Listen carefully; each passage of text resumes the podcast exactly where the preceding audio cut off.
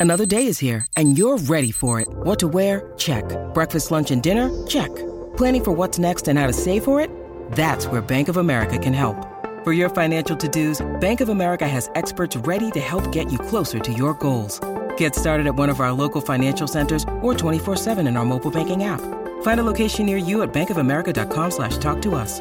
What would you like the power to do? Mobile banking requires downloading the app and is only available for select devices. Message and data rates may apply. Bank of America and a member FDIC.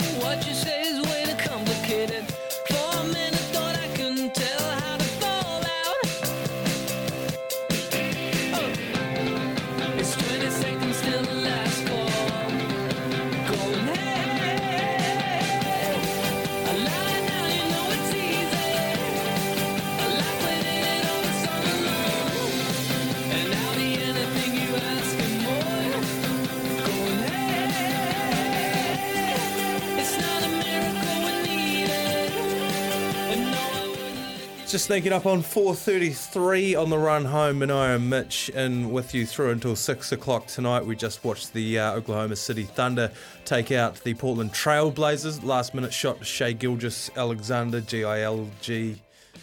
Mm, Mitch not too keen to spell that one. Uh, but time now to cross over and go stateside to Memphis, where we find Joe Mullinax, host of the Locked On Grizzlies podcast. G'day, Joe. How you getting on, mate? I'm doing well. Thank you guys for having me. I'm glad to see that OKC knocked off the Trailblazers. Memphis had a bit of a dud against them this past weekend. So makes you feel a little bit better when they knock off somebody else that's supposedly better than the Thunder. They're a sneaky good team. Yeah, absolutely. I mean, Memphis not even sneaky good anymore, just genuinely out and Right. out, out good. How are the uh, Grizzlies traveling this season? They are currently, according to the NBA app, the number one team in the National Basketball Association, which is exciting uh, because they're not at full strength yet. Uh, to start the season, Jaren Jackson Jr. was out, coming back from a foot injury. And as soon as Jaren Jackson Jr. came back, Desmond Bane went out with a toe injury. Mm. So we have not seen the full strength Memphis Grizzlies at any point this season. And yet they have one of the best records in the NBA. Again, they're currently rated number one by the NBA app and they are, you know, seen as a real threat there in the Western Conference to get to the NBA Finals, at least at this stage of the season. Now, there's a lot of kind of clumping up there in the West. There's Hmm. only, I think, six games really that separate the top teams from being in the play-in. You know, you go on a losing streak and you go from being the number one seed to the number eight seed or something like that. That's possible, but the Grizzlies don't look like they're going to be in that boat. They have an upward trajectory. They're still young, obviously. Mm. And again, they haven't been at full strength in terms of health the entire season. So it's looking good for the Grizzlies heading into uh, Christmas here in these next few days. It almost seems like part of the problem that they have is that it's looking too good to where they've got guys like you say, Desmond Bane, who can come out and score 40. Um, Right. They've got uh, Jaren Jackson Jr., who I think has had a probably a quieter season this year. But Brandon Clarke's coming off the bench for them as well. They've got all these different guys in their squad. How do they manage to fit? Like, if if every um, Memphis fan gets their Christmas wish and come playoff time, all of these guys are healthy. How do they manage to find the minutes and fit all of these guys on the on the court? Well, I think the good thing for Memphis is the, these are all players that, except for Tyus Jones, they were either traded for or they were drafted, right? The names that you just mentioned Hmm. Bane, Jaren Jackson Jr., Brandon Clarke, obviously, Ja Morant is the superstar of the Hmm. Those are all dudes that were drafted by the Memphis Grizzlies. They only know Memphis as a professional basketball player. So they understand their roles very well and they fit really nicely within them we obviously don't know that for sure once everybody's healthy because again we haven't seen it yet with Bane and Jaren missing much of the season. Uh, you know, again Jaren at the beginning and Bane now.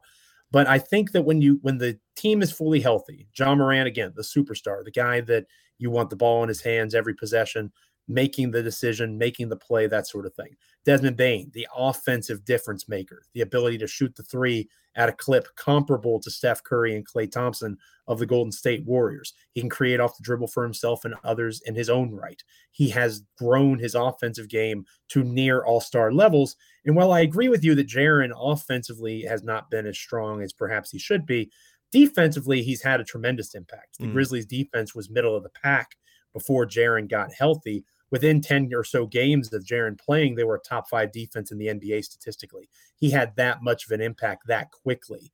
So they're kind of the yin and yang to Ja in that way. Morant obviously being that main catalyst and fulcrum that everything kind of swings off of, but Bane on offense, Jaren on defense, and everybody else, you know, Clarke is the energy big off the bench. Tyus is that important backup point guard that can facilitate offense in his own right, protect possessions. They have so many guys, all the way to John Konchar and Santi Aldama, that have come along in the Grizzly system, know their job and role, and execute it well. So I'm not really concerned about that in terms of who gets minutes, because outside of their key players, all the other pieces are kind of interchangeable, inter, intermingled. And it's really good that guys like Konchar and Aldama are getting so much experience now because when they are put in their ideal roles as reserves that are playing 10 or 12 minutes a game, they'll be in a better spot to compete at a high level because of all the uh, comp- competitive time they've gotten with Bane and Jackson Jr. out so far this season. Yeah, definitely puts them in a good position coming towards the end of the season. Um, I guess uh, they're obviously very cohesive, looking really nice. What I like in my life is a bit of spice, and Zion Williams definitely provided that the other night with 10 seconds to go. Dunking, wow, one of the dunks of the century, Oh, I'd for say. sure. It's tremendous. Yeah, Zion, uh, he he definitely set the world ablaze a little bit there, right? And um, I, I think that the Pelicans in general are a really interesting team. You know, Memphis being that number one team according to those rankings, the Pelicans are fifth, and obviously New Orleans and Memphis are you know one, two, two, one. They've interchanged in the last week or two in terms of the standings. You know, Zion and, and the Pelicans loom large, not just this season, but long term in terms of kind of being a thorn in the Grizzlies side. A great rivalry is perhaps in its early stages between those two teams. Memphis having a little more success uh, of late in terms of playoffs than the Pelicans. The Pelicans are about a year or so behind the Grizzlies in their trajectory in that way. Hmm. But the Pelicans have CJ McCollum. They have obviously Brandon Ingram, who's played a lot of basketball. And Zion, you know, outside of Giannis, is probably the most unique player in the NBA in terms of how the hell do you guard the guy, right? He's just extremely difficult to stay in front of. He's got that explosiveness back coming out of his injury. And they have a bit of an edge to him. Going back to your original point about the dunk that Zion laid on uh, on the Phoenix Suns that that riled everybody up. You know, the, the Pelicans have some edge, and I think that they are a real threat to the Grizzlies, not just this season, but in the seasons to come. Because as LeBron James ages out of the NBA, as Kawhi Leonard and Paul George and Steph Curry, all those guys in the next few years are going to be gone. And, you know, three years from now, Ja Morant's going to be 26 years old, right? Same thing with Zion. Same thing with, you know, Devin Booker, maybe being a couple years older than those guys. So Phoenix, who the Grizzlies will have after the Denver game uh, this coming Tuesday. But there, there are there's a changing of the guard that's happening in the NBA right now, and it just is a, is a matter of when, and not it's not a matter of if, it's a matter of when it happens. And this might be the year, you know, and, and Zion's kind of laying his stake to that. Yeah, the Grizzlies are good. Phoenix is still there. Obviously, there's other teams in the West that still have those veteran presences. The reigning champs, the Warriors, of course. Even with Curry out for a few weeks, you imagine the Golden State will go on a run when he returns. You, can't write off Kawhi Leonard and Paul George just yet with the Clippers. Um, but it's the Pelicans that are, are making a statement saying, "Don't forget about us." You mentioned the changing of the guard, uh, and I guess this has probably been the, uh, the the face of the changing guard, if you will. Uh, LeBron, this has been a, a roller coaster season for him at the Lakers. Anthony Davis not playing well to start the season as the window shut for LeBron. Anthony Davis turns it around, becomes MVP caliber. Anthony Davis. Now all of a sudden everyone's saying, "Well, hold on, the Lakers are coming back," and then uh, something I guess just about anyone could have predicted. Uh, he's out injured again. How how much of a blow is that for the Lakers? Is that their you know playoff aspirations done, and, and where does that leave LeBron? It's a massive blow. Uh, LeBron James is still a top 10 player in the NBA, which is crazy to say. He's in his 20th NBA season, guys. So he's doing things that have literally never been done before in terms of his sustainability, his longevity. He deserves all the credit in the world for that. The, the issue is if LeBron is like eighth or ninth on that list, Anthony Davis was a couple spots ahead of him, right? Like LeBron was not the best player on the team. Anthony Davis was playing at a level where you could easily say it's AD's team, Mm. right? He, he was at that MVP level, whereas LeBron was more, you know, a level below, like an all NBA kind of player. And with that gone, can LeBron James in his 20th NBA season carry the Los Angeles Lakers, who are already behind the eight ball a little bit in terms of their place in the Western Conference standings?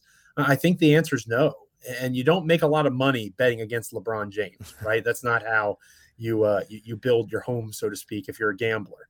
Uh, but at the same time, Father Time's undefeated, right? And we're all told at some point that we're not going to play the game anymore. You know, whether it's when you're 14, 18, 22, 40, whatever the case might be, you know, we all played sports, or a lot of us played sports growing up. And, you know, whether it's little league, college, the pros, everything in between, uh, eventually you stop and it becomes recreational as opposed to competitive in the in that way or professional obviously one of the greats of all time in lebron's case. He's not there yet but he's getting close to that. He's certainly closer to that than he is the beginning of his career. I don't see him carrying that very flawed lakers roster across a finish line that involves the postseason. So maybe they make a big trade. Bradley beal has been floated as a rumored dest- or, or possible target. Again that is completely unsubstantiated. Uh, he's the one player in the nba that has a full no trade clause is bradley beal so he would have to sign off on such a trade. The Wizards would obviously ask for two firsts. But even if Beal comes over, again, LeBron would still be better than Bradley Beal. So does that really help them at this stage? Or are they better off holding on to those assets and thinking about a time when LeBron James is no longer playing for the Los Angeles Lakers? Because that's going to happen here sooner rather than later. And it's frustrating, I'm sure, for Lakers fans. But when you go for Anthony Davis, as you kind of alluded to, Mm. you, you take on risk. You know, he had injury concerns in New Orleans, and obviously AD is a very talented guy, but sometimes the greatest ability is availability, and uh, the Lakers are learning that the hard way right now when it comes to Anthony Davis. I just wonder if a human body's meant to be stretched out as much as it is in Anthony Davis's case. Um, Sure. incredible No, talent. that's true. But I suppose the long and short of that is it's uh, great news for the Memphis Grizzlies because that's uh, one less contender in their way. And subsequently, great news for our boy Steven Adams. If you see him around, Joe, make sure you say g'day from us at SENZ. he is just a blast. He really is just so fun to watch and cover. He recently did an event with kids at, at the Memphis Zoo, and he he's just so wonderful in the community. He he's becoming kind of a folk hero, like a cult Mm, status kind of legend in Memphis. I'm glad he signed that contract extension. He very uniquely fits what the Grizzlies are building in terms of culture. And he said recently, talking about Dillon Brooks, who's kind of a an interesting character in his own way, that they're all a little bit nutty, right? They're all a little bit crazy, and Steven Adams put himself in that uh, that category as well. But that's part of what makes Memphis, not just the the franchise as as the Grizzlies, but the city uh, is a, is a very unique city in terms of its place in American culture and and in the landscape of sports in the United States. So Steven Adams gets that, and that's really cool to see, and he fits in very well. So we're happy to to have him in Memphis with the Grizzlies. Well, have a great holiday period, uh, Joe, and thanks very much for coming on. We'll have to get you back on down the track. Absolutely, I'll be happy to do it. Thank you so much for having me again. I appreciate it. Thanks very much out of Memphis there, Joe Mullinax, the host of the Locked On uh, Grizzlies podcast. We'll get back to that Zion Williamson dunk um, in just a second, Mitch, because I'd love to get your thoughts on that. But we're going to go to an air break. So we'll be right back after this.